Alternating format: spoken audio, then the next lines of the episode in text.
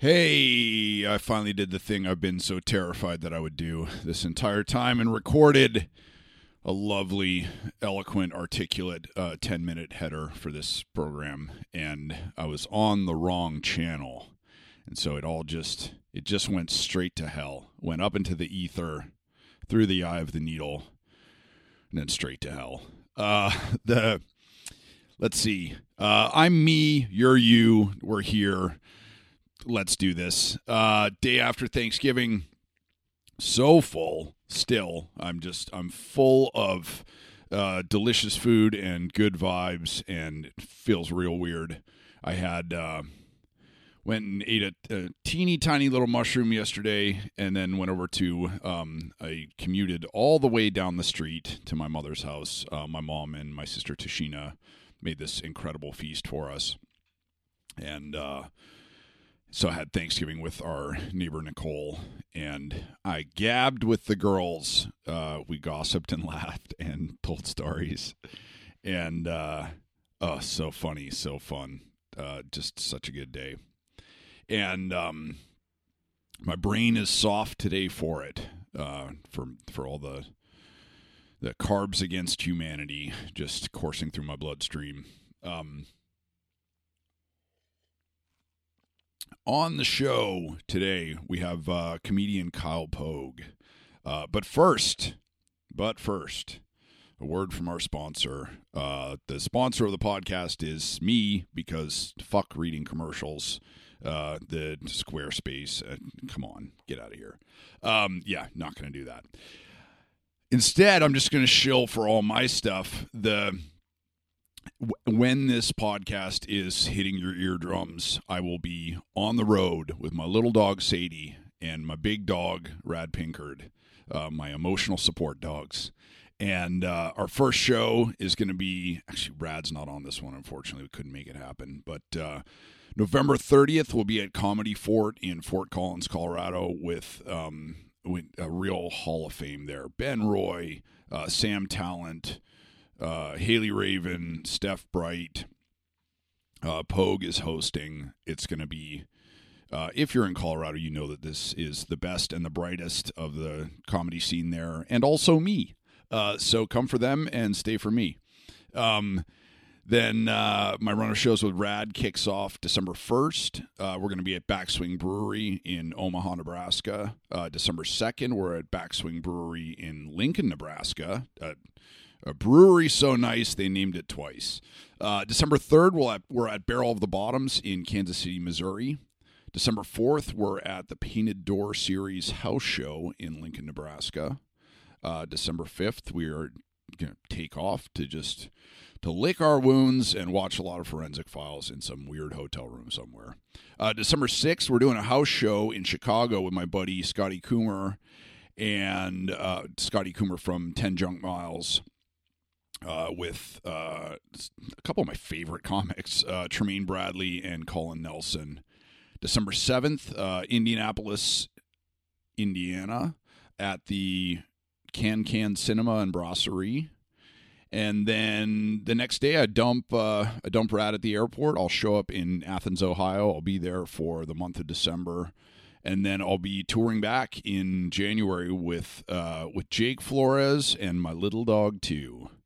Um, so I don't know if you're if you're in the the path that we're going through, please come out. It would be awesome to see you. The I haven't done this in a long time. It, every year I get softer and weaker, and it gets harder and harder to get out on the road. So um, come to these shows. Um, the also December fourteenth. Um, in Columbus, Ohio, I'll be opening up for Jon Langford uh, from the Mekons. Um, so if you're in Ohio, yeah, come hang. Um, there might be some pickup shows in Athens or Columbus too. We'll see. The um, today's podcast, my guest uh, Kyle Pogue. The it's funny. I I have I have some really close friends, uh, some of whom I've taken a very long time to to have on the podcast. Pogue is one of them. the This episode is going to be disappointing because it's it will be the softest, mushiest podcast uh, you've heard from me. I I really love Pogue. I I've had a hard time with male friendships in my life because a lot of them seem to be based on uh, competition and treachery and obstacles to intimacy. And that's particularly true when I meet somebody who's a fan of my work because I um, I've had a lot of people do a lot of weird shit, and it's made me sort of suspicious and cagey. The you know of when somebody's like, "Oh, I really liked your book," or "I really like your your songs," my first worst thought is, "What are you trying to get out of me?" And when I met Pogue, he was what's known in the biz as a punisher. Uh, one of those super enthusiastic fans who will like grab hold of your hand and then not let go and just corner you until oh man and, and, then that part like oh that was so great. I really loved that part. And then when you did this oh it was so cool. Did I did I tell you how my dad died? Oh and then this and, you know, and you're like man I just just trying to sell a t-shirt you know the but uh Pogue uh ended up setting a run setting up a run of shows for me in Colorado the which I did even though I was unsure of him. And then the shows were so great. He was so fucking funny. I, I had such a fun time hanging out with him. I was like, uh, damn it. Okay, that I feel now I feel obligated to like bring you out for a couple of shows. So I did. I brought him out for a couple of shows with me on the road, and I made sure I flew him like Spirit Airlines, and I think I paid extra to get him a middle seat, like near the bathroom that didn't recline. Just doing everything I can to break this guy's will, and he was just such a pleasure to have on the road. Just this like huge puppy dog um, of enthusiasm and uh, you know incredibly reliable. Uh, like a comic for any occasion, for all occasions. Everybody, my greatest misgiving about Pogue is that everybody I've introduced him to, including fucking Stanhope, uh, liked him more than they like me. And uh, so I don't know. I got to talk to my therapist about that. The but this podcast took on sort of a weird life because because uh, Pogue, you know, it's been a long couple of years. I think for all of us, uh, Pogue was one of my, you know, the friends who was sort of talking me through that. But we ended up talking a lot about um, his his lifestyle. The I think the I mean the scientific word for it is uh, man whore. Uh, I think they like to use the word uh, poly or um, open or non non monogamous. But uh, Pogue's in a relationship with this incredible woman, Bandy. So we ended up talking a lot about uh, sex and love and intimacy and shame and monogamy and polyamory. Just a conversation I haven't had with anybody before. Um, so I don't know. I think I think you're gonna love this one. It's like it's just two large, emotionally damaged men uh, talking about their love uh, for Evan Bandy. this is a uh, this is an Evan Bandy fan cast now. So uh, thanks for tuning in and enjoy this episode with uh, one of my best friends, my road wife, Kyle Pogue. Mishka Shubaly is catching up with friends who are arguably more talented than him. And weights, you know, I- that kind of stuff. I uh I love that even your office is just like a 70s porno workout room. It's all deadlifts and masturbation over here, man. and and you have the um like the telethon headset like uh the, we're doing a fundraiser for my dick. The, please call. uh, yeah, you you did say to use the headset, right? I've got AirPods if that's better, but this is the better quality, right? the I I think I think that's better. I think that's fine. The it's funny because like uh comics and podcasters and um the comics seem to have uh good quality stuff and then all the musicians that I know um, they're like, "Oh yeah, I'm I'm coming to you from this tin can telephone." yeah, well, if there's one thing comics are good at, it's making sure everyone can hear every fucking word we have to say all the time, all day. Uh, is it is are you recording video or does video get released or is it just uh No, that's just for my personal spank bank. The no, it's just so we can uh just so we can look each other in the eye. And um today specifically, it's so you can appreciate how fucking bad my mustache looks. Look at this. Like oh, would you try to trim it? No, the I went I went to get a haircut today because I it was time for my quarterly haircut, and uh, I go to the I go to the Mexican place because it's uh, it's the closest place and they're cheap and there's one person there who speaks English. So if she's there, I get my haircut, and if she isn't, then I don't. Because I learned once that just getting the the just point and smile in a barber shop doesn't fucking work like it does in a grocery store. oh man, I bet, I bet I bet you walked out of there with a, a real gem. Uh, Yeah. Oh god, I wish I would have seen that. Yeah, look squeaky clean. Look like a wedding DJ.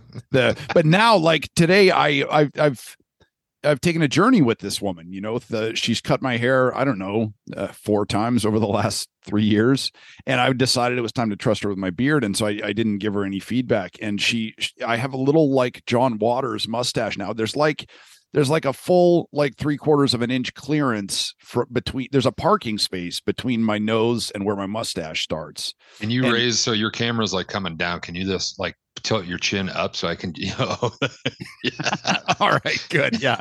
fucking laugh at me, you fucking lumberjack asshole.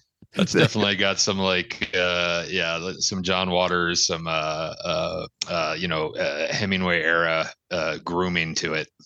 It's so weird because like looking in the mirror, I, I I just don't recognize myself. I'm like, wait, what it's like the I got it. Did I get a facelift or the what's the uh, yeah, it's terrible. I can't wait for my nose hair to grow back in. The, it just it feels so weird. The, and then if I shave my mustache off and keep the beard, then that's that's just an entirely uh, new gross look. The Oh the like the Amish?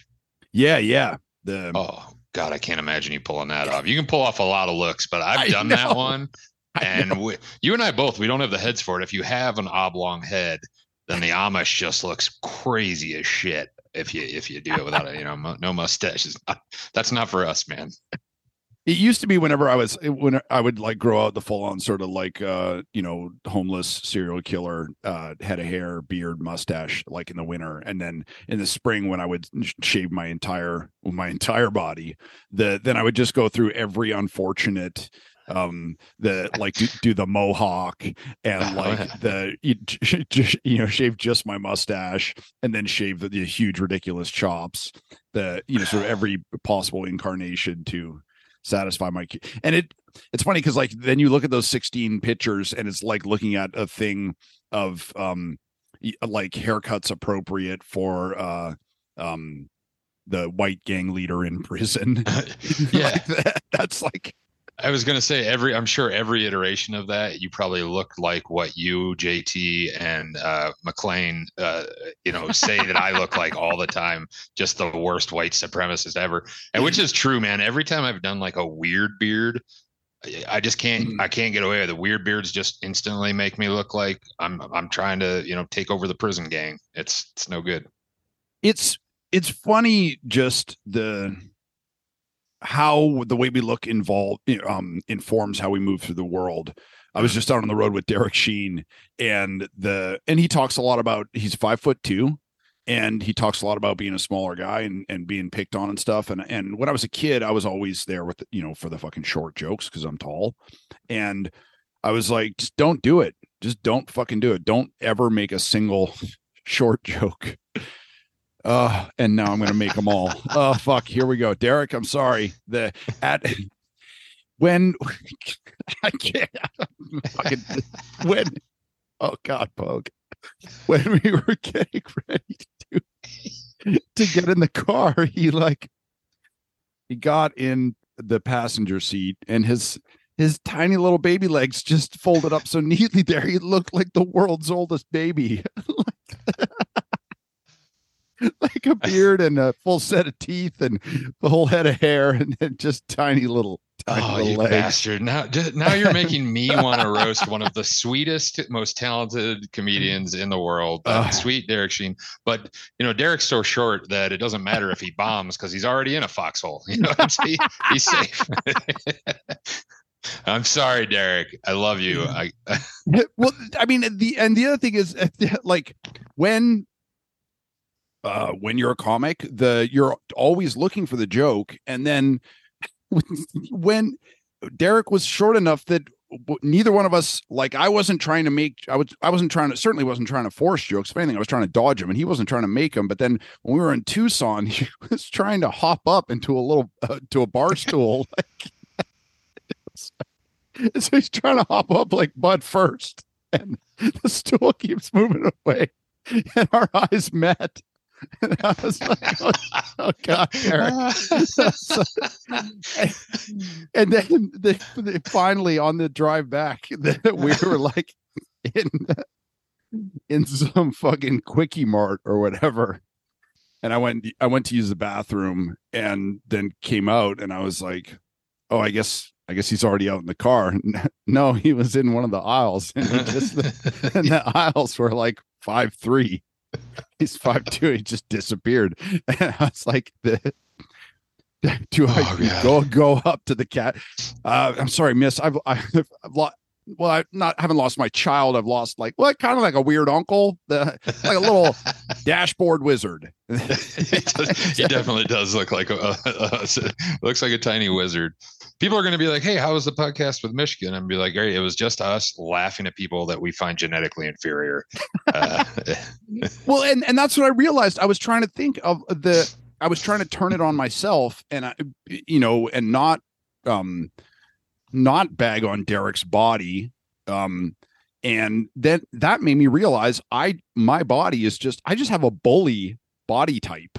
Like Same. that's what the you know the and and you do too we just we look the um the exterior ma- matches the interior we look like we're horrible people and it's true yeah. it's true and it's then totally we don't true. disappoint now we're well we're, i will say this about derek uh for whatever genetic superior jokes i make about him the genetic superiority he got is that he's much much funnier than me. That is fuck, a dude. crazy funny human being man. He had me like cough laughing night after night. And it's it's I remember when I was playing in Beat the Devil, we used to go uh, we went one night to see Fiery Furnaces and we ended up leaving halfway through the show because we were we were shit faced, but we were also like the we need to go to the practice space and practice. Like this band is fucking blowing us away to the point that we can't bear to watch it anymore. Mm. We just need to leave and get to work. And that was the feeling that I had watching watching Derek work was I just at the beginning of the show I like watched him take a breath and then it was just seamless oh, yeah weaving between uh, grief and trauma and hilarity and heartbreak and loss and the um and when you or I get loud or angry on the mic, it's terrifying, yeah. and pe- people physically recoil. And when Derek does it, it's fucking hilarious. I and know. It, I'm jealous of that more than anything. I think, but yeah, it's he's so talented, man. And and he and he holds. He also he doesn't use that um he doesn't abuse it the way you or I would. It's like if we found a thing right. that worked, we'd be like, all right, I'm gonna oh, go God, back yeah. to the well every time. every uh, time. But you know, maybe like once or twice a set, he would sort of like raise his voice a little bit and like get angry. And the and it just um is re- sold sold the bit every time, just fucking made it pop. Yeah, and I think it's the it's the contrast, right? Like he is an immediately an endearing guy. He gets on stage and he's he's already charming people just are charmed by him right when he gets up there. So the contrast of him being angry or or dangerous is fun. Where you and I get up there and we look like a problem. That and and then when we're sweet and kind, that's where we can find our little funny spots. You know, I, I think that's the contrast. But as soon as I act the way people expect me to act, then it's the show is fucking over. yeah, that's it. Yeah, yeah. I so talk a little bit about that. The how how long have you been doing comedy? Started on February 16th, 2015. So I'm coming up on this it'll be 8 years. Yeah, and Uh, I mean, you know, of course, minus minus COVID. I did nothing for about a year and a half. I I was not one of those hardworking comics that kept at it. The um, but you grew a nice beard. Yeah, I did, man. Grew up my just careful who you entrust it to. You could lose that in a fucking heartbeat, dude. I came home just bleeding and shorn. Like, God damn it. I'm trying to the, get it um, rubbed off nightly. The um, it's weird that you remember the exact night that you started. Are you drinking out of a fucking ox horn like some? yeah, Jesus Christ, dude. Yeah. The- this Vandy is- got me this for my birthday. Of course she did. It's a Viking horn. Does it just lead directly to the ocean? You're just drink, drinking salt water. it never. Yeah, it it, it, it automatically thing- replenishes. The only thing that can keep you in check. No, I remember the day because that's my birthday. It was February 6th. It was my birthday, um, my 40th birthday. And I had met Erdman, uh, Jacob Erdman in Fort Collins a few months before at a, a music show. He we were both TMing for bands at this show. And I think it was a Halloween show. And I had on fake uh, these massive fake tits.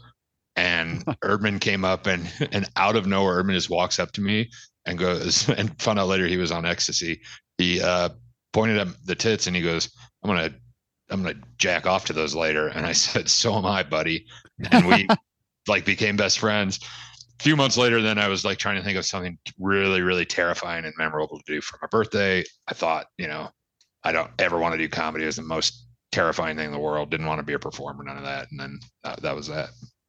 I'm oh, so many sort of points of entry here. I love that uh that you and Erdman meeting. It was sort of like you know highbrow, and then you guys immediately jumped off that cliff.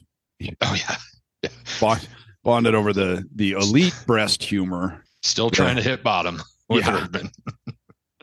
uh, and also that he was your gateway drug to comedy. That explains so much, so much about the trajectory of your career. Yep. The um, so you, I mean, it's funny to me that you started comedy so late because you're such a fucking funny motherfucker, and the I know it's. I, I've done enough of this shit to know that it's not that it doesn't just like roll off the tongue, but the but what you do on stage looks so natural and so effortless the but i know that you had to like tone down your stage presence did you change uh, like change your voice or change your presence or how you dressed the I mean, I tried everything in the beginning, um, and and you know, I, you know, I loved uh, Bill Burr, Stanhope, um, uh, you know, just all the all the the ranters, man. I wanted to get up there and you know rant about the things that made me angry, and that just didn't work at all. And so I went through a period where I was kind of impersonating Jeselnik, writing those like short, dark one-liner things, which was actually a really cool time I look back on of learning how to write a joke by impersonating those really short you, you know not impersonating actually but you know what i mean? Like trying to write those short sharp jokes really advanced my writing but i was just hiding behind those personas trying to figure out how to be me. And then one of the things that really clicked was when i realized that people responded so much better when i was very relaxed when i looked like i was having fun up there not Mhm. angry you know i just went in the complete opposite direction and that's where i kind of found my groove. It's funny sometimes like the way that we have to figure out um what we're going to do and who we're going to be is by like um following every blind alley at first and you know the part of the process of getting it right is getting it wrong repeatedly for a long time um the the shit that you write off as like anthony jeselnik derivative i don't know i still think a lot of that shit is great and uh um i hope you bring it back the next time we have to auction off your beard while we're on tour Thanks, man. I still I do get to slip those in here and there. I've found like it's just a there's a critical mass with those. Like if I if I put too many into a set, it's over. But just enough is like great for catching the crowd off guard and like that whole set that I did in Houston that time at that that punk show, the infamous punk show. Um yeah, those yeah, those 19 year old punk rock kids loved it, but try doing that in a club in Fort Collins and you won't be asked back.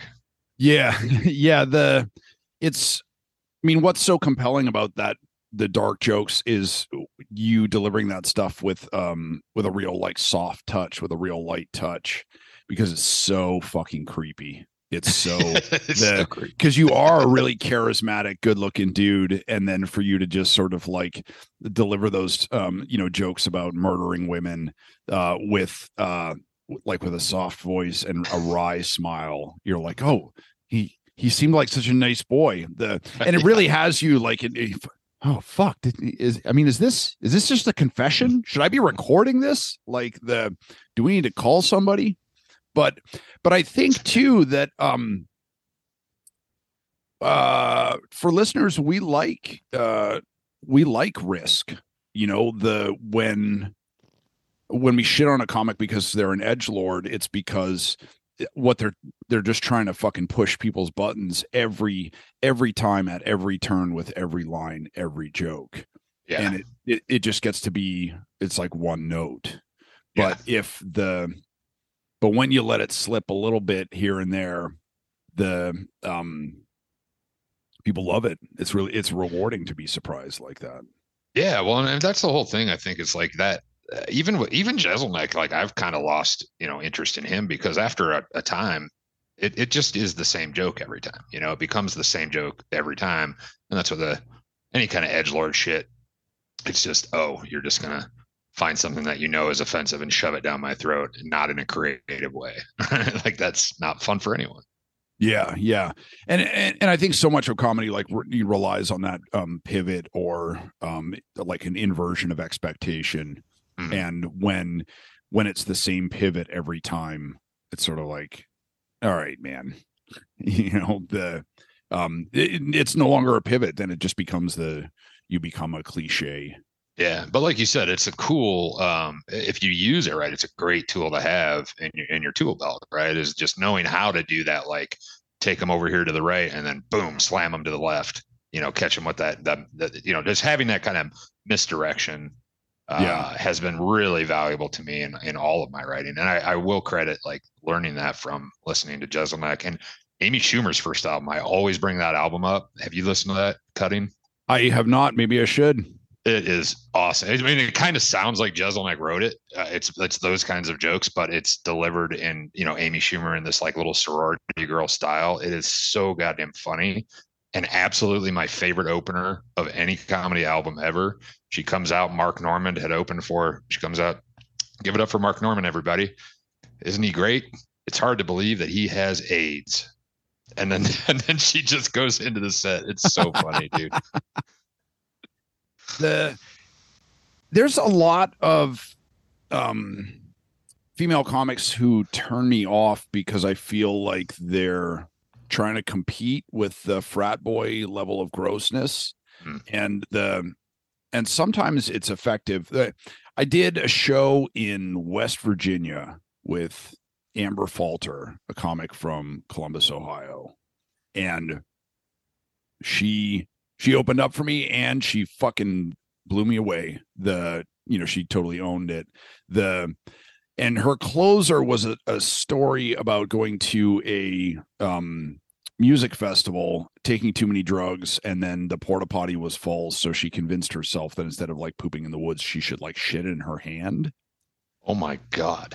and yeah and it's a fucking and um you know she's petite and pretty and and sort of has like kind of bouncy energy and the and that story fucking slayed if you or i told that same story people would just be disgusted and horrified and they would be Yeah. right because Yeah, yeah, exactly. you know we're large disgusting men and the um there's no inversion there and the i i think the first time i talked on the first time i talked on stage about crying at a gas station i was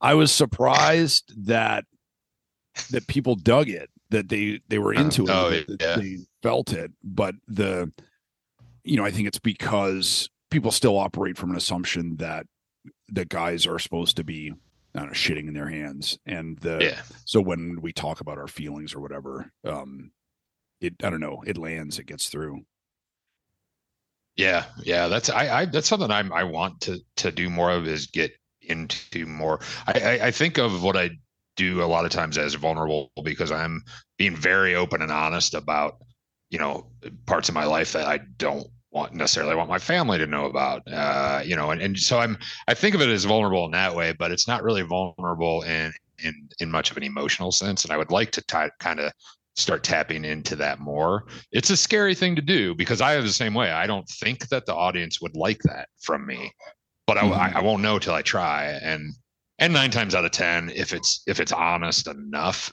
you're going to find something there that will grow into to something good you know what i mean it's funny one of the you know so you and i have fucking worked together a ton toured together a ton. The i probably spent um i may have spent a little more time on the road with jt than i have with you but the um folks if you're listening at home uh pogue and i know each other far too well. Uh, we've been through all kinds of shit together.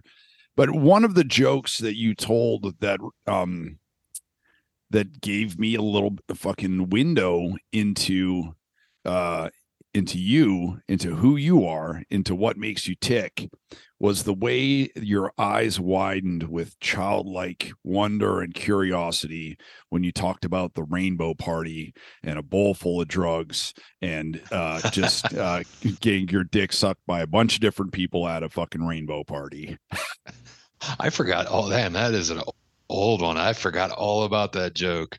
Uh, and that was so that was uh, you know a real thing the rainbow party thing that i heard a guy that i worked with on the oil rigs told me that his uh, daughter got busted at one of these that they were having these were teenage you know like young Wow. like 14 year old kids doing this jeez rainbow party i wrote that joke it was crushing all over the place and then i did the um i did an all black club uh all black comics i was the only white person in the building literally. Those were the and best i've shows never dude. seen oh yeah it was an amazing show. And like i was nervous because you know man the comics were going before me were just crushing. They had so much energy and i'm kind of a you know muted kind of a performance and i went up there and they were giving me every bit of leeway. They were being so encouraging. People in the front were literally nodding their heads and kind of giving me the like th- like you got it man don't worry you got it yeah and then yeah. I did that joke, and those nods turned to head shakes, and they were like, "Nope, we don't want to hear any of this shit."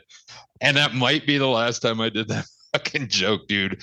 I mean, it was a sweaty bomb, sweaty from head to toe. oh that sucks the It was a fun joke. one one of my favorite shows I've ever done was uh opening up for Shauna Christmas. She did the uh Black Chicks and Pink Dicks uh show and I was the only white I think I was the on- only white I mean I know I was the only white comic on that bill. I think I was the only white comic on that that entire run. And the I just dressed the way I dress. So I wore showed up wearing like a baseball cap uh like plaid flannel and like you know a fucking denim jacket or something. And i was like jesus i just look like a fucking cartoon of a white boy you know like the the the thing about that joke is that's that made it interesting for me was the um was what was revealed. The in that there's um you know we we think that we're sort of controlling our material or curating it or choosing it or whatever to that we're choosing to show people what we want to about ourselves about our lives about our opinions or whatever. But every once in a while the um we unwittingly you know reveal something about ourselves that we, that we don't intend to um and the and that was like watching that joke i was like man this ain't a joke the Pogue, Pogue, this is who Pogue is. He's all about just taking a fucking handful of drugs and the in a room full of strangers and the I'm gonna fight my way out. yeah, I guess I can't argue with you. the but you know one of the things that was so weird about it was that there was um there was there was no creep factor to it that you just uh you, went into it with this sort of like earnest glee which which is funny for me because every single joke that i tell is just soaked in shame well, I've never understood it. I still don't understand. Like with the with debaucherous stuff, sex, drugs, whatever it is. These things are so fun. Why you got to fuck it up? why are you being a creep? Eh, Don't be a creep. If you're not a creep, it's so much better. You get more drugs and sex if you're not a creep, and then you're having more fun. I've never understood it, uh, and I've also never understood the shame. Like we all want to be having a great time. Like embrace it, and and you know, I mean, and I think it's an old Stanhope bit. Like that's the most interesting thing about you. Your fucking your your your uh, vices. You know. Yeah. So I, don't- I don't know. I've never I've never gotten it. And it makes me really mad when you know people in in drug and sex circles are fucking assholes because they're fucking it up for everybody else. it's um all right well fuck it. Let's dive into this. The um i enjoy the sex. I love ladies. I think that i, I think they're, they're fucking awesome. I love um the you know that level of communication with another person and the but also always feel bad oh I didn't know- always I, did, I didn't know that about you. You're into like ladies. The, yeah, yeah, the yeah, big big revelation here. The this breaking news. The but also the you know, I I was really into drinking for a long time and I think part of what um it is really weird to look back at it and realize that I think part of what I loved about drinking was that I felt so bad the entire time. You know, the I felt barely under control while I was drinking, and then I would just get vicious hangovers that would last for like three days. Um, and yeah, whenever you and I like fucking hang out, and the you know, I'm like, all right, Pogue, I'm going to sleep. And, and you're like, you know, sitting in a fucking kiddie pool, uh, you know, while women are like just pour, funneling whiskey down your throat. And you're like, all right, man, I'll see you tomorrow. And then you like spring out of bed the next morning, like bright eyed and bushy tailed. I think I've seen you hungover once in our friendship. Well, that and I know the one you're talking about. That was literally like maybe the worst of my entire life. Definitely top five. The, Unbelievable. that when you were but- when you were here the earlier this year, or No. or was or when we were on the I'm road when we were like in uh, Nashville. that Memphis and Nashville piece there. Yeah. Yeah. Especially that yeah, that house show, the last of the tour. Uh, Oh, I was pretty fucking fried by then too. The- I thought I, mean, was gonna puke on stage. Like, I thought I was going to puke during my set. Man, that was so rough. the Um, what, I- what was down there when I did the show down there? At your place? I when so yeah when you were here the we had a bunch of like liquor and beer for the party.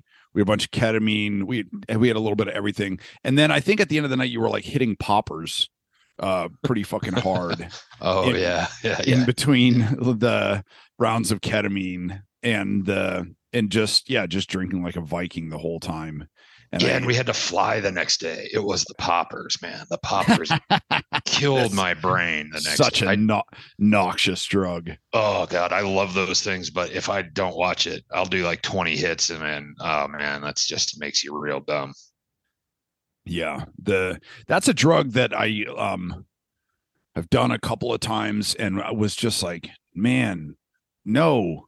The it's there um when you uh when you turn off an amplifier, there's like there's a little bit of power left in the circuit. So like the you can turn off an amp, like play a chord, and then you can hear the chord sort of like crackle and fuzz out.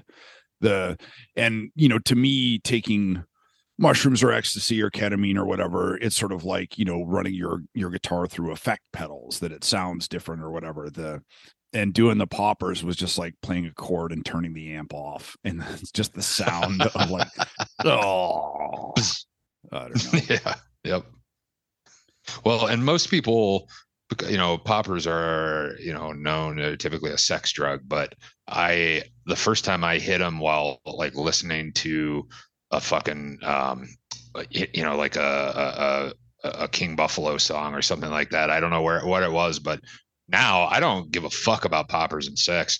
When I'm listening to like psych rock or some badass shit like that at concerts, I hit that and then I immediately become the guy in a room full of people. I'll close my eyes and be head banging and just like, ah I'm tripping, man. And then 40 seconds later, I'm like, oh, sorry about my behavior for the last minute. Yeah. It's great. I love them. it's the I have so much shit I want to ask you about because one of the things with these podcasts is I'm realizing that I I I know nothing about my friends. The you know I know like um I know what their drinks are. I know what time of day they take a shit from like being on the road together, but I don't know where anybody comes from or like the the trauma that shape shaped them. But the but like you and I have been in so much shit together. All I want to do is like fucking tell stories about the about falling fucking pulling cactus spines out of your back in Bisbee. I was literally that's the first thing that just popped in my head. That was the next thing I was gonna say. That's crazy. Yeah, yeah, that was that was an adventure.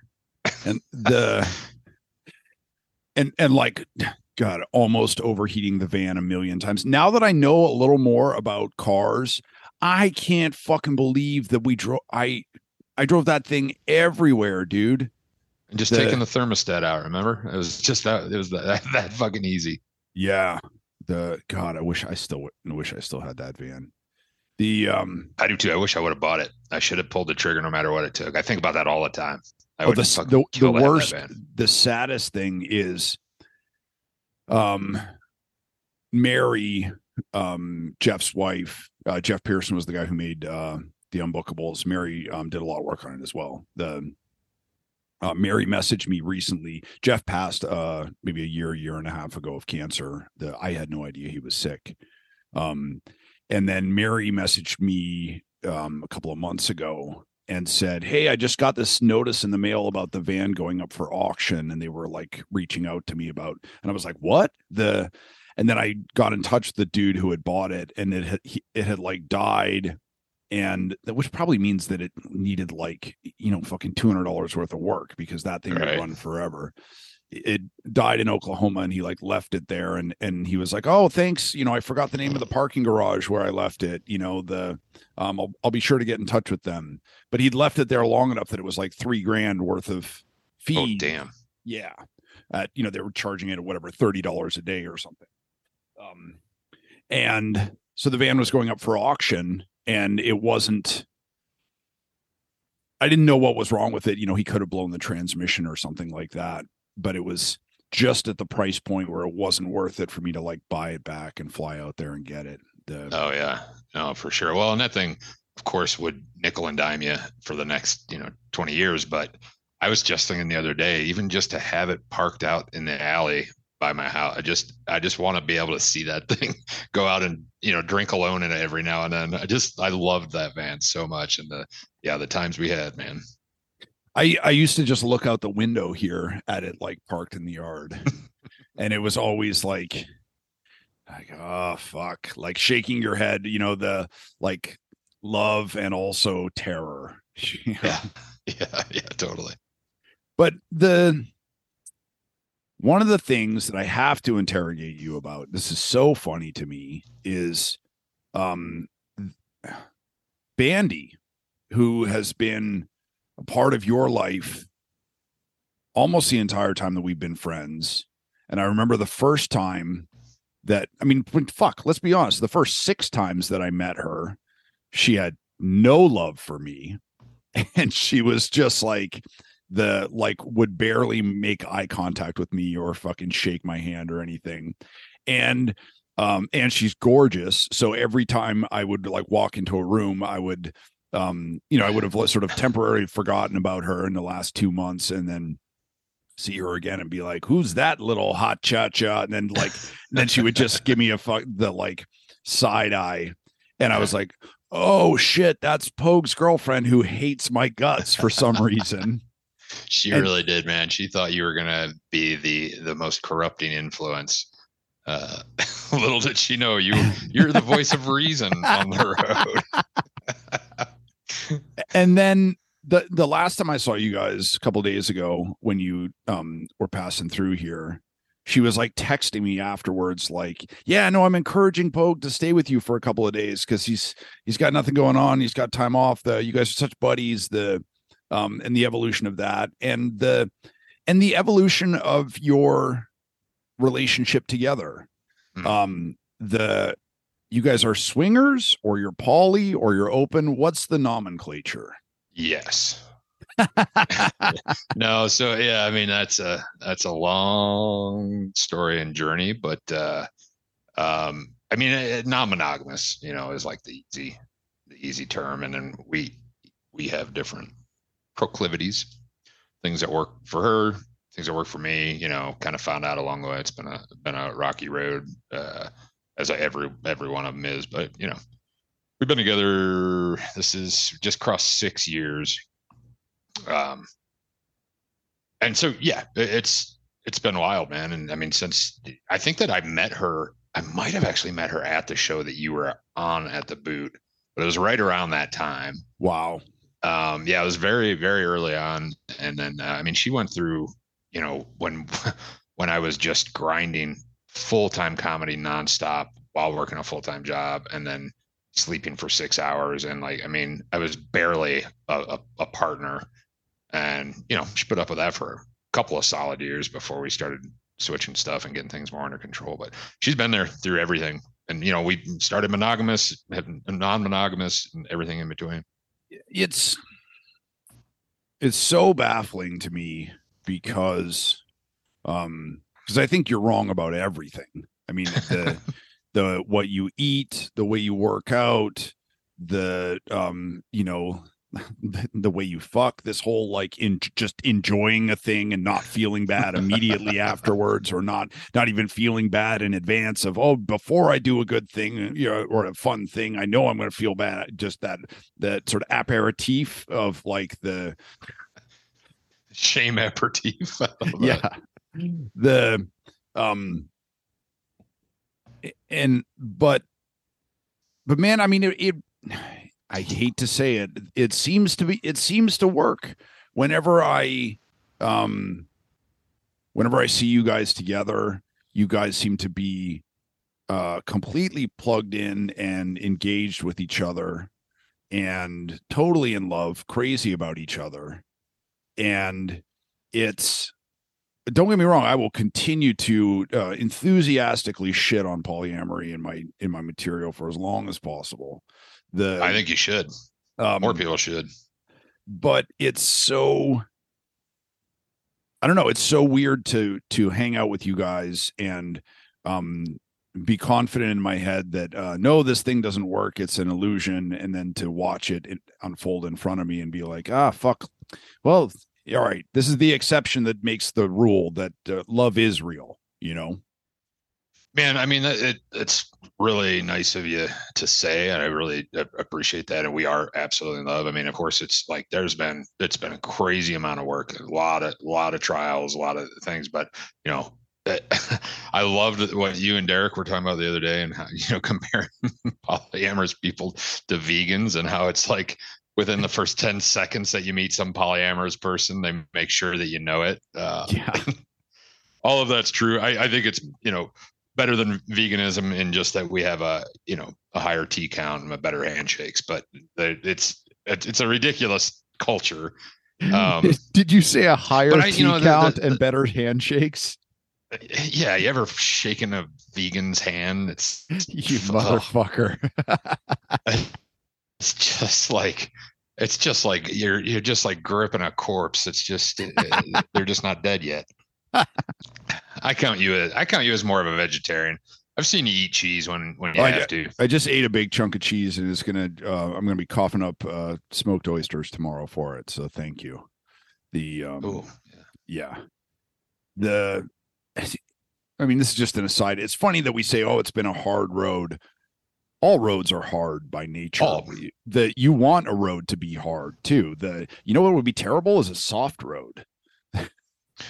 Yeah, I agree. I, I, think that's been the thing my whole life that I've always known on some level is that I I, I hate being miserable and and and being at the bottom of life and all of these things. Uh, but what I would hate more is contentment, just quiet contentment. That's always been the thing that I have feared the most. Uh, whatever brief times I have it, I'm immediately bored and I want to light my whole world on fire to get out of it. You know, so uh, yeah, but they all are, and I, I've thought of it as you know, God, I don't want this to be oh God, I'm gonna just sound like I'm teaching a fucking polyamorous class here, but Go for it, man. The, I, I, I, want to talk about this shit, you know, because it's a puzzle to me. yeah, and it's you know I hated it. I hated it my whole. life. I hated monogamy, and, and what I've realized being on both sides is that both roads are tough. Monogamy is just uh, you're suffering in silence more, and in polyamory, you're talking about every fucking feeling you have at every second of the day because it's the only way that it works is like uh, communication. And that's also the, the benefit is you get more intimacy, you get more. It's more honesty, I think, in the in that than in monog- in most people's monogamy has a ton of dishonesty, whether internal or between the two of you or whatever. Um, so yeah, I think they're just equally tough in different ways. That man, that thing about uh I didn't I didn't figure you would you'd be able to do it so quickly, but that thing about uh just talking to everybody about every feeling you have. The holy shit, you made uh fucking you just made monogamy look real appetizing. like the you mean I only no, I, it, it, I only have to keep secrets from one person? That sounds fucking great, man. yeah, man. And I, I wish. I mean, I can't tell you how badly I wish I could flip a switch and be monogamous, because it does seem easier. It's just that when I was monogamous, it was a const. I was constantly not being honest about what I really wanted and what. And then you know, inevitably in every relationship, I was never the guy that like went out and had affairs, but I was the guy that ended up cheating. I would Yeah. get drunk and I'd fuck somebody at some point because I desperately wanted to. Then I'd go back and I'd tell my partner, and that would not ruin it, but it, that was always the beginning of the end. And then I would repeat the cycle, and you know, it, it's it's crazy, man. Like, and I'm I tell this to people too, like get becoming non-monogamous when when you know Bandy agreed to do that mainly for me, hundred percent for me. Um, I've had suicidal ideation my whole life Mhm. believe it or not that is that that almost completely went away. I always said like there's always a, i was always suicidal to a percent. Like sometimes in my life i was about 50% sure that i'm going to die of suicide. Other times it was like 10% after becoming non-monogamous a massive part of that went away because i've realized that that was just a ton of guilt. I was living every relationship i was being dishonest and and not you know and just just wanting to fucking be this fucking you know just wanting to do all these these crazy things and then pretending that I didn't and then hating myself for not being able to love someone the way that I was, I was supposed to be loving them. And all of that stuff really played a huge role in that. And it was a major part of my mental illness. That sounds crazy but it's true. There you know there was a time where i was trying to sell a girlfriend um you know on the idea of non-monogamy because i just wanted to make excuses for me being a whore the um and one of the ideas that i floated to her was that um you know I want to say like a hundred years ago. Unfortunately, it's still going today. There, there used to be a persistent thought that homosexuality was a mental illness or a mental defect, something to be cured, right? That it was, um, and that it was uh, your sexual preference. Why do you choose to be gay? You know, pray and- the gay away yeah Right. the and now we understand um and we have understood for a while and if you don't understand fucking understand that uh, people are born that way they um nobody nobody chose a life where they would be persecuted uh just for being who they fucking are um Yeah. and that some people are you know that people are born that way and it's fine they're perfect just like that you know it's not something to be cured um and so the idea you know an idea that i floated to her is that you know maybe that's how we are with our um the way we love people our kinks the Mm. um you know the the specific stuff in bed that i feel horrible about the um you know m- different kinks the things that attract me. I don't remember ever having a point in my life of being like um oh boobs look great. The i never noticed them before. The maybe it would be nice to suck on one. The it, it never occurred to me. It's just my entire life. I've been like all hail mighty boob you know? And oh yeah. the you know so i mean I, I don't think it's a crazy theory to throw out there that um that people don't choose the way they want to love that it's something either that we're born with um or something that's determined you know so early on like um like kinks and fetishes that it's not something that um that you chose you know Yeah, I think it all all of that goes back to childhood. I always think of it. It's kind of like comedy. I always think like I think the reason that I'm so attracted to non-monogamy and uh, you know group sex and all of these crazy things is uh, just like comedy. It's constant validation. If I'm playing, I'm playing for. I might crush a crowd, but I don't want to crush that same tomorrow. I need a new crowd. I need new people to love me all the time and and tell me how great I am and high five me. You know, like I, it definitely plays to that same uh, that same need uh, which I was just talking about that with some comic recently, but it's just that like um, it, it checks a lot of the same boxes. When we got into non-monogamy during pandemic, um, I, when the, we got the- the best to time to be came- like to be sucking face with a bunch of strangers you fucking irresponsible dipshit yeah, I know the irony. yeah, yeah. It's uh, yeah. As soon as we got quarantined, we got into group sex, so that's uh, not great timing. But the when comedy came back around, I remember thinking, ah, I don't really know if I need this anymore. Like I'm. I got I got a lot of gigs coming up in the the lifestyle world, you know, but it really does. It, fe- kind of feeds that comes from childhood, you know, uh, you know, like all artists, right? Like it's the same stuff. I think kinks are very close to to that same uh, whatever brainwave. that actually makes a lot of sense because i um i approach um gigs the same way i approach uh love and sex and relationships which is uh with an incredible amount of dread and anxiety of the like oh god i know this is about to go fucking horribly wrong i had oh i had so much anxiety this weekend the being out with derek who's you know sort of one of the most sort of thoughtful, sensitive, comforting people you can be around. Yeah. And we're doing a, a string of no stakes gigs, right? It's just fun, just getting out there and fucking having some laughs and maybe selling a couple t-shirts. But the it wasn't going to uh, make or break me financially. I wasn't about to like win a, you know, like, oh yeah, now I have an anchor gig in Kingman, Arizona, you know, the, and um and I knew that Derek was going to be friends with me no matter how the you know no matter how I performed on the shows and how the shows were.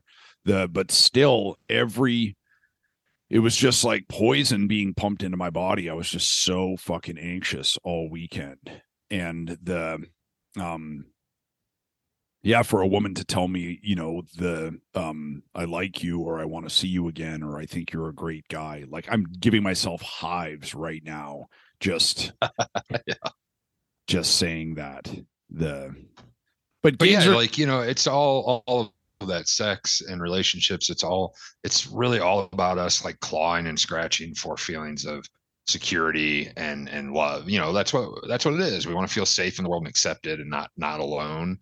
Just like the exact same thing with all of our art, with every artist's art is seeking the exact same thing. Um, and I think we all approach those two things the same. Just like like you said, I bet you anything there's crazy parallels between how you approach your your working career as you do your relationships. I'm sure it's the same with me. I haven't dug into that too much, but um, that's that's interesting. So here's another thing though is that I think that if somebody was listening to this for the first time, um, they would be like, well, clearly, you know, Mishka's a fucking uh, you know, anxious wreck, uh bundle of problems, and uh this this Pogue character, he has it all figured out. He's zen, he's got that that creamy low voice, the he's just kicking back in a fucking tracksuit and and living a dream life and the and you I've known you long enough and uh we've been through enough shit together that I know that um that you know you come from uh a lot of fucking trauma and and shit um from your life before you and I met the that there have been you know certainly been times on the road where um you know where you you were losing your shit and the you know you, when we were at altercation last time you were quitting comedy you know the which is uh, every comic goes through that and i've quit and fucking unquit a million times the but i don't know i I know I know you have darkness in your head. I know you battle with this stuff. How do you have this thing figured out? I don't. I absolutely don't. I mean, it's a it's a constant mess. Um, I, I, I, I, it's funny because I do get that a lot from people. I mean, I've had people like really tell me a bunch of times, like, "Oh, and you, you seem like you're uh, you know, I'll admit to some like anxiety or something. And I've had a lot of people who are even pretty close to me say, like, I would I would have never thought that in a million years. You seem like everything's fine, you're confident and whatever. I always think myself as the least confident person in the room all the time. But I think that comes from, you know, I worked on oil rigs and I worked in these jobs where you had to be you had to be tough. You couldn't show any of that shit ever. You get eaten alive. Um, and then of course kind of the same on on stage. Um, but no, I don't have any, I don't have anything figured out at all. Uh, non-monogamy, the the least of it. It's just that it's the one thing that I know for sure about myself is I know that I can never be a monogamous person, and I know it's mm-hmm. extremely unhealthy for me to try to do that. So navigating this stuff is not an option. I have to, and I want to do it well because it's just too important to me to treat people that I'm involved with as well as I possibly can. And I've still fucked up and you know really hurt people from not being from not having shit figured out. You know, but it's it's just very important to me because other people's fucking hearts are on the line too. It's not just me. I mean, it sounds like um, a big part of it is having, you know, is your partnership with Bandy and having a, a, a, person who you're comfortable sort of continually asking those questions with. And Bandy has a tremendous amount of um, you know, whenever I'm fucking bummed out or I I needed a hug so bad when you guys came through the other day and uh, like I hugged her like 3 times within 10 minutes and it it always surprises awesome. me you know how much um how much time and energy she has um for you and for other people in her life. And then also for me she seems to have like and not just like scraps you know when i've when i've been really bummed out like i can talk to her and say oh this is bothering me or uh, i feel you know weird about this.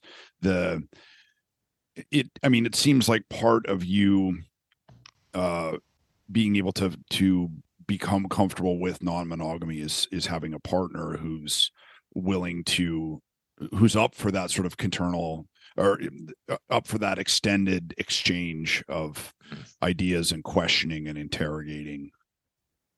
Yeah, yeah, and I mean she's gotten burned out by it. You know, when I've been off the rails and needing, you know, coddled, and vice versa. We've gone back and forth. But you're right about uh, her. I mean, her her capacity for for love and compassion is fucking unparalleled, man. And she doesn't she does none of it halfway if she's your friend or she loves you in whatever capacity, it is all the way. It's staggering.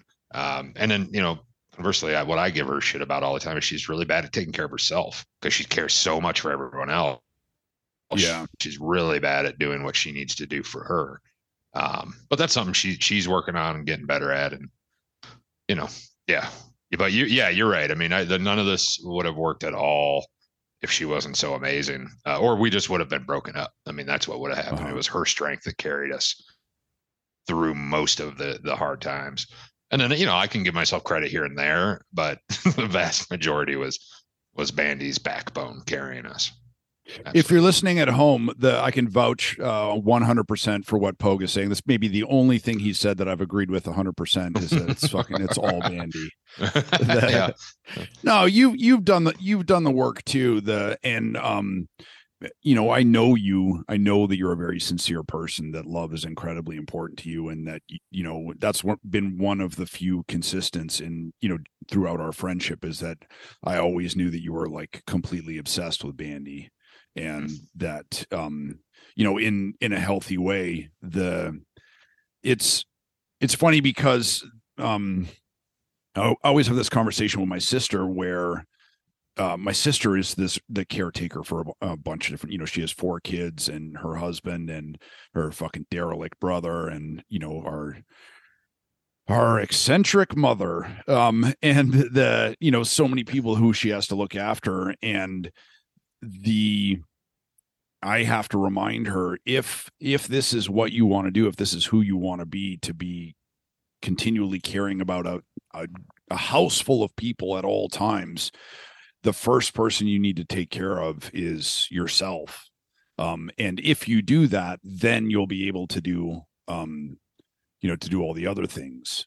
And Mhm. if, if you don't, it will all come crashing down. Um, so there's, I don't know, there's a big lesson there about self care. I think too, there have been times in my life where I cared about other people, um, as a means of avoiding, uh, caring about myself, uh, you know, to try and sort of push myself out of the room. That's a And- particularly fucked up uh, brand of uh, you know um, uh, self abuse or whatever. It's it's it's an interesting one. I think it's really common. I think there's an element of that in Bandy's life. Um, my sister is that way too. Her life is insane. She's got two uh, two kids uh, that, that she gave birth to, and then she has three adopted kids. Uh, single mom takes care of all of them and does it. And you know, uh, one of my um, nephews is severely autistic. Another one uh, was horribly abused. So it, it's just too much to even understand. Um, but some people, I think, just can do that longer. Eventually, you got to take care of yourself, and that's going to come crumbling down at, at you know to some degree or another. But like me, if I tried to do any of that, I'd last about two days before I flipped out and I became a deadbeat dad and I left. You know, I couldn't do it. I literally couldn't because I have to be. I, it takes all my energy to just take care of my own craziness and just you know get through the day. Where people like Bandy uh, and and my sister, I imagine your sister, your mom strikes me as one of these people that can care for people above herself for a long period of time before it crashes. But I think just people have different capacities for that, you know, for whatever reason. I, I, I don't want to contribute to all the uh, men are from Mars, women are from Venus bullshit of uh, flattening the experiences of you know Right. male or female down to one thing. But in my limited experience, I've found that women uh, that ironically women are the ones who can sort of who seem to have the depth of field mentally and emotionally to to to like to do polyamory the to Oh to yeah. carry all those different narratives in their heads. And guys are like, don't talk to me right now because there's an explosion on TV. I won't hear a fucking word you're saying. I'm looking at uh looking at a bright color moving quickly and the everything else is gone. You know, the You know what's crazy in like non-monogamy and uh, like uh, swinger kind of world? What I have found is that 99% of the time when things go wrong, it's couples that are like, "All right, we want to do this," and it's always the guy that can't handle it. The guy's the one that he's all for it until he sees his woman with another dude, and then it's almost always the guy that just it just implodes. And I think that you know my theory on all of that and and women's capacity being so much greater than men so often is just because they had to be or very early in life. We've had the privilege to not have to be that way to not Yeah. have to shove down. You know i was in i'm I've, I've always been the guy that just expressed my opinion immediately and stood up. If i didn't like what was happening to me i could stand up against it because i could. I could get away with it. I didn't get crushed down if i tried. Where Yeah. women just have you know had to deal with that i feel like Yeah, it's like there are so many bands with female bass players because women have been um, forced to learn how to be part of the group. Mm. And the dudes are like, I'm the drummer. I'm the loudest fucking drummer in this band. I have all the toms, or I'm the lead guitar player. I'm gonna put my fucking leg, my foot up on the monitor and just shred fucking guitar and the all over everything. The um, yeah, it's I'm absolutely that guy. I know that I'm that guy. The um I want the um the penthouse letters uh you know aspect in my life, but the the sort of having the emotional bandwidth and and being able to um to sort of to feel emotionally safe in a relationship when I know that my partner is seeing other people. The yeah, can't do that at all. I you know I was talking to a female friend recently um and you know she was talking about how like oh you know um you know men you know get real sort of like weird and possessive and like you know they want to own a thing. And i was like yeah no i know. Absolutely. It's uh, you know it was weird in that moment to be able to recognize that as um, objectification and wrong and you know sort of possessiveness and flattening a person down into being your plaything and in the same moment to be able to recognize like oh yeah that's fucking absolutely how my brain works yeah, yeah, me too, man. Uh, to to a degree, it's weird because like when it comes to, uh, I've never had any sexual possessiveness. I don't. It doesn't bother me at all. If, you, if she wants to go out and have sex with hundred people, that has never once been a problem. But once we roamed into more emotional connection, and she was dating, uh, you know, she has a, a boyfriend, and uh, you know, when they fell in love, that's where I hit the wall, and I mean hard panic attacks and and crazy unexpected. I always thought when that day came that it would be just as easy for me as everything else had been in non-monogamy and then uh i mean i i had i started going to therapy. I was reading books. Like that was a rough road but it was the exact same thing as that's where my mind you know my you know male uh ego monster came up and was just like oh she can't love anyone but you uh, or or that's the end of your world and that's that's crazy it's, it's not okay I, I, I got to say two things at this point. Number one, Bandy, if you're listening, don't go fuck a hundred people because that will break my heart. That I have no romantic connection with her, and uh, still uh, shame and jealousy. The and number two, I'm so happy that your rock bottom was like, man, yeah, man, shit got so bad. I was reading books. yeah. Oh man, Yeah, man, yeah. I you, don't. go, li- you go down a lot of blind alleys when you're lost, and the, the one of them led me to literature, and I'm, I, you know, I just to, ev- for, to everyone involved, I just want to say I'm so so sorry. well, I want to say if you're listening to this, Bandy, don't go fuck a hundred people unless you film it. Film that shit. Still, still out here trying to hustle, man. so Comedy, I- comedy don't pay. I love that you're st- you're you've been uh you've been dating the same woman for six years, and you're still like a fucking pervy creep towards her. The Oh God, dude, every day. I, I am, man. Like that's one thing too that I've never had in another relationship is every time she walks in the room, it is pure objectification. And I've I've apologized. I've told her like I respect everything about you, but also just geez, just give me fuck just let me get my hands on your ass. It's crazy. It's awesome. I fucking love it. I I remember when you guys were staying here and for the show in whatever January or February, and um, we were hanging out, doing drugs, having a great time, and then um, I was like, "All right, well, fucking late. I gotta go to bed." And the and you were just like, uh, "Hey, do you mind if we just fuck here in the living room?" And I was like, "Man, you guys live together." You came out here together. You've been dating for I don't know how how long, a fucking eternity. You still want to have sex? Like all all right man fine you know like i don't it's not going to bother me but like really it just seems a little incredible It uh yeah, um it is a little incredible. Definitely has never happened to me before. Excuse me, in a relationship where I still really, really, really wanted to have sex with the person after six years. so let's talk about this boyfriend business real quick before we get out of here the um when i saw bandy posting uh pictures with of you know sort of canoodling pictures with this guy on um on instagram and stuff. I felt jealous on your behalf. I was like the and i pogue i love you to death. You know that i love you to death. I would uh i, I would i was going to say i would bury a body for you i might create a body for you that's how much i love you and Thanks, man. I've the- got a list. I'll send you a list, I guess. and when I saw this guy, I was like, "Nah, fucking sit down, Pogue. I got this one." You know, that like I'll I'll handle this. I'll take. And I'm still sort of like the. I know eventually at some point I'll meet this guy and I'm going to have to like be civil to him and not fucking throw him up against the wall and like threaten him. But it's gonna be it's gonna be hard. It's gonna be real. You're hard. gonna love him. He is one of the best human beings I've ever known. We're really close friends. His name's Willie. He's fucking he rules. But I totally get it. But I can never So say enough about what a great person he is. It's crazy.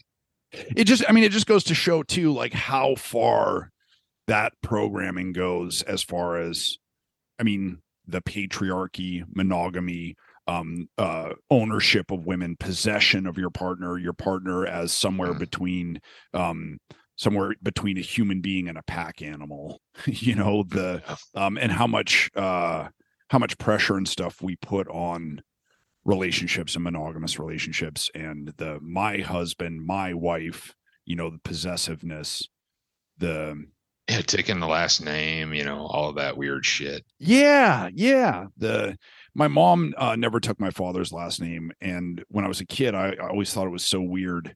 And now that I'm mostly grown, like, why would any woman ever do that? The it's, It's, weird. A, and I, I get like why it's a romantic thing and you want to do it because you're in love and you know, it's fun. Like how, you know, we want to entwine our lives, but it's just mired in a tradition. It's such an ugly tradition where it comes from is Yeah. very ownership and possessive. You know? Uh, yeah, that's super weird.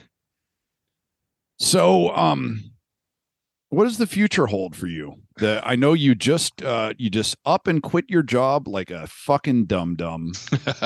Uh, it's you been a great month, man. You got you got no money in the bank. That I've been hassling you for the entire some money. for the entire duration of our friendship. I, I think I sent you a financial plan, didn't I? I was like, number one, uh, oh, did you lose me? The Yeah, I lost the figure back. Can you hear me okay? I can hear you. Oh. Like n- number one, I've been hassling you to quit your job and quit all your shit and go on the road with me. And then I've also been, and then when that failed, I was like, all right, well, here's a solid financial plan so that you can save up a bunch of money so that at some point you'll be able to quit your job and go on the road with me. And and you have done neither one of those. I'm furious. Yeah, no, that, that was good advice. You gave us great advice that we immediately ignored. Uh, uh, you, you know, you told me exactly like, all right, so this is what you got. Take this much, don't touch it, and just just live like you don't have that. And before the sentence was done, I was like, nah, I can't do that. I'm not going to do that at all. But you know, I don't know. It it's it it seems to work. The other the good thing is I I got you know I've got another job lined up, and it's a good job. I got into sales when um, COVID hit, remote work. Uh, turns out I'm pretty good at sitting around talking to people. So uh, that part of it has really allowed me to now, like you said, what what's coming up for me and what you know our show at the fort and Fort Collins. I'm super excited about that. Yeah. Um, I don't have any big plans, and I don't want I don't want to go back to. I don't want to make it as a comic. I don't want that to be my career. Um, and I genuinely saw, you know, from being on the road not with you, being on the road with you was great. If everything was like that, it'd be fun. But really, the road is is so much more boring, and I don't know. I just saw a lot of aspects where I'm like, that's not actually what I want to do with my life.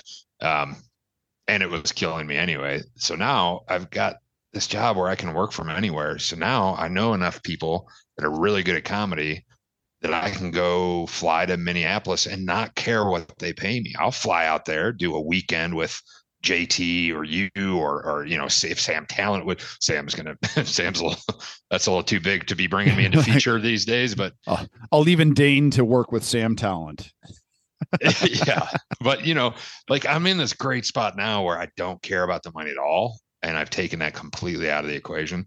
So I'm just having fun and um yeah, I can do like a lot of wacky shit and not have money be uh, a factor at all. So yeah, you know, uh, my buddy Steve Gillespie is a great club comic, and he wants me to go out and feature for him in in Minneapolis. And I think you know, I don't know where it is, but like the Improv pays fifty bucks a show to the feature. It's dog shit.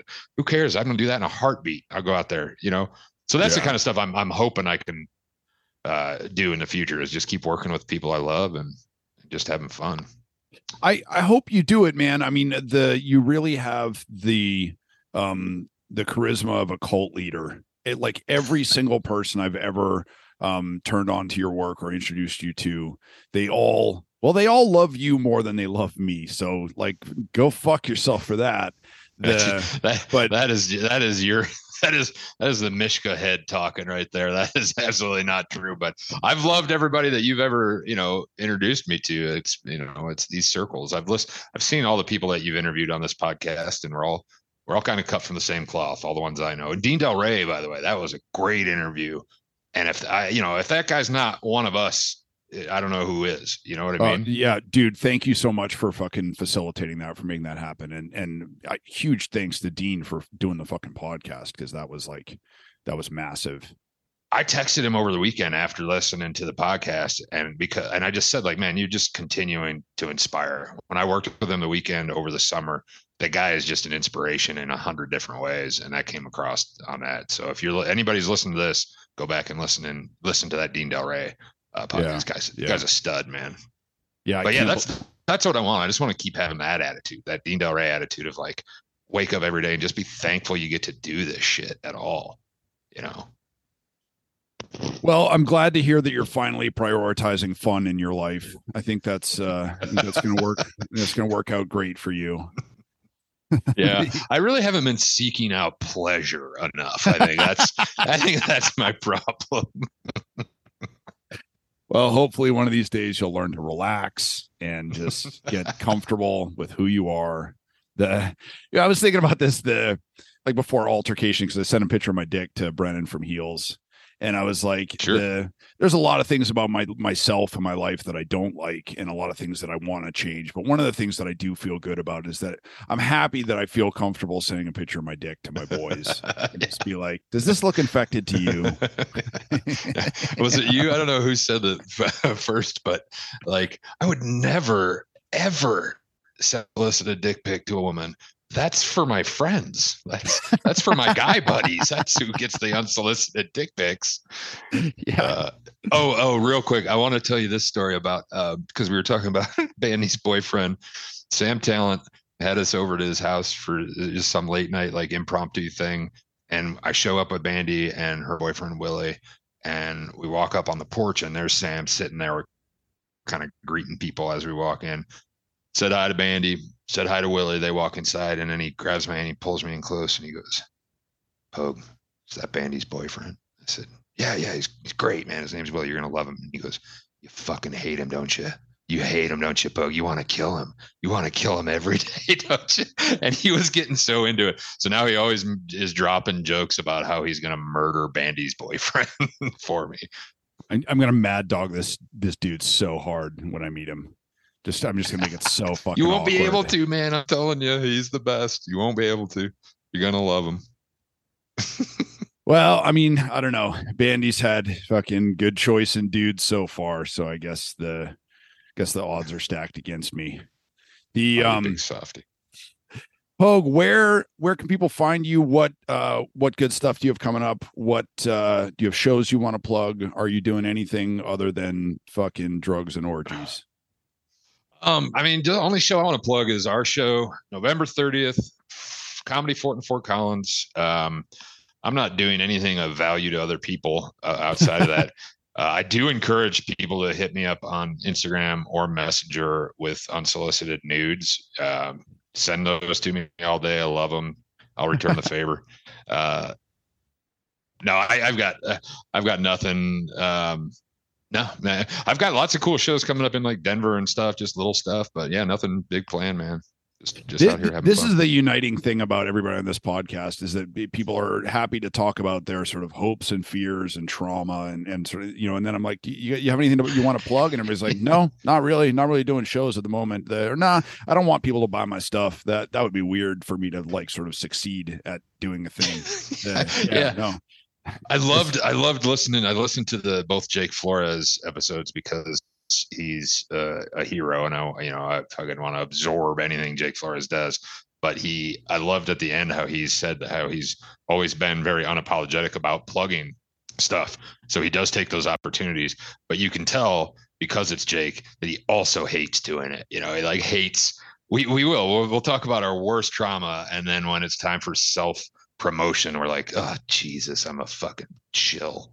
You know, yeah I love that. like ah fuck it, That's you'll a, in my opinion, that's a sign of good character. You know, yeah the, the self defeating self hating absolutely. I, I don't know that I could be friends with people that don't. Yeah. Pogue, I fucking love you so much, buddy. The I can't wait for our uh, birthday party spectacular here in February when you and Bandy come out yeah. again. Uh, we'll get JT on it. The and then we'll all have to take five days to recover because we're That's going to be frail. fucking amazing. Hey, I wanted to ask you when you do the intro for this episode, will you please make it very clear that if it's a member of my family listening, they should not listen to this podcast? Uh, I, I, I knew going into this that we were going to end up talking about some wacky shit. And if they want to listen, it's on them, but they don't want to know. So just give them a warning. I'm actually going to burn this podcast onto a CD and deliver it to your sister's door because I think I have her address saved. So you can thank me later, buddy. You just stay away from my sweet sister. Pogue, I love you. You're the fucking best, man. Thanks, thanks a ton for doing the podcast. And I will uh fuck, I'll see you like next week. All right, man. I love you. I got your merch. I'm ready to rock. We're gonna have a great time. Awesome. All right, take care, brother. All right, later. Folks, thank you so much for listening. I know there's uh there's a million podcasts out there. We appreciate you uh you spending your time with us. The um if you're digging the show, if you're enjoying it, if you if these conversations uh, move you, make you laugh, annoy you, piss you off, um, please take a minute to uh, to rate, review, and subscribe on Apple Podcasts or wherever you get your podcast. Uh, it helps us grow the show and it helps other people find it. Um, if you'd like to hear bonus episodes, song demos, just sort of uh, ranting off the cuff uh, conversations, all sorts of different uh, bonus material, writing advice, uh, personal blog posts, and stuff like that. Uh, go to patreon.com slash Mishka Shubaly. Uh, we will be having monthly episodes up there with my mom and I answering uh, questions from readers, and there's all kinds of good stuff there. Uh, thank you so much for supporting.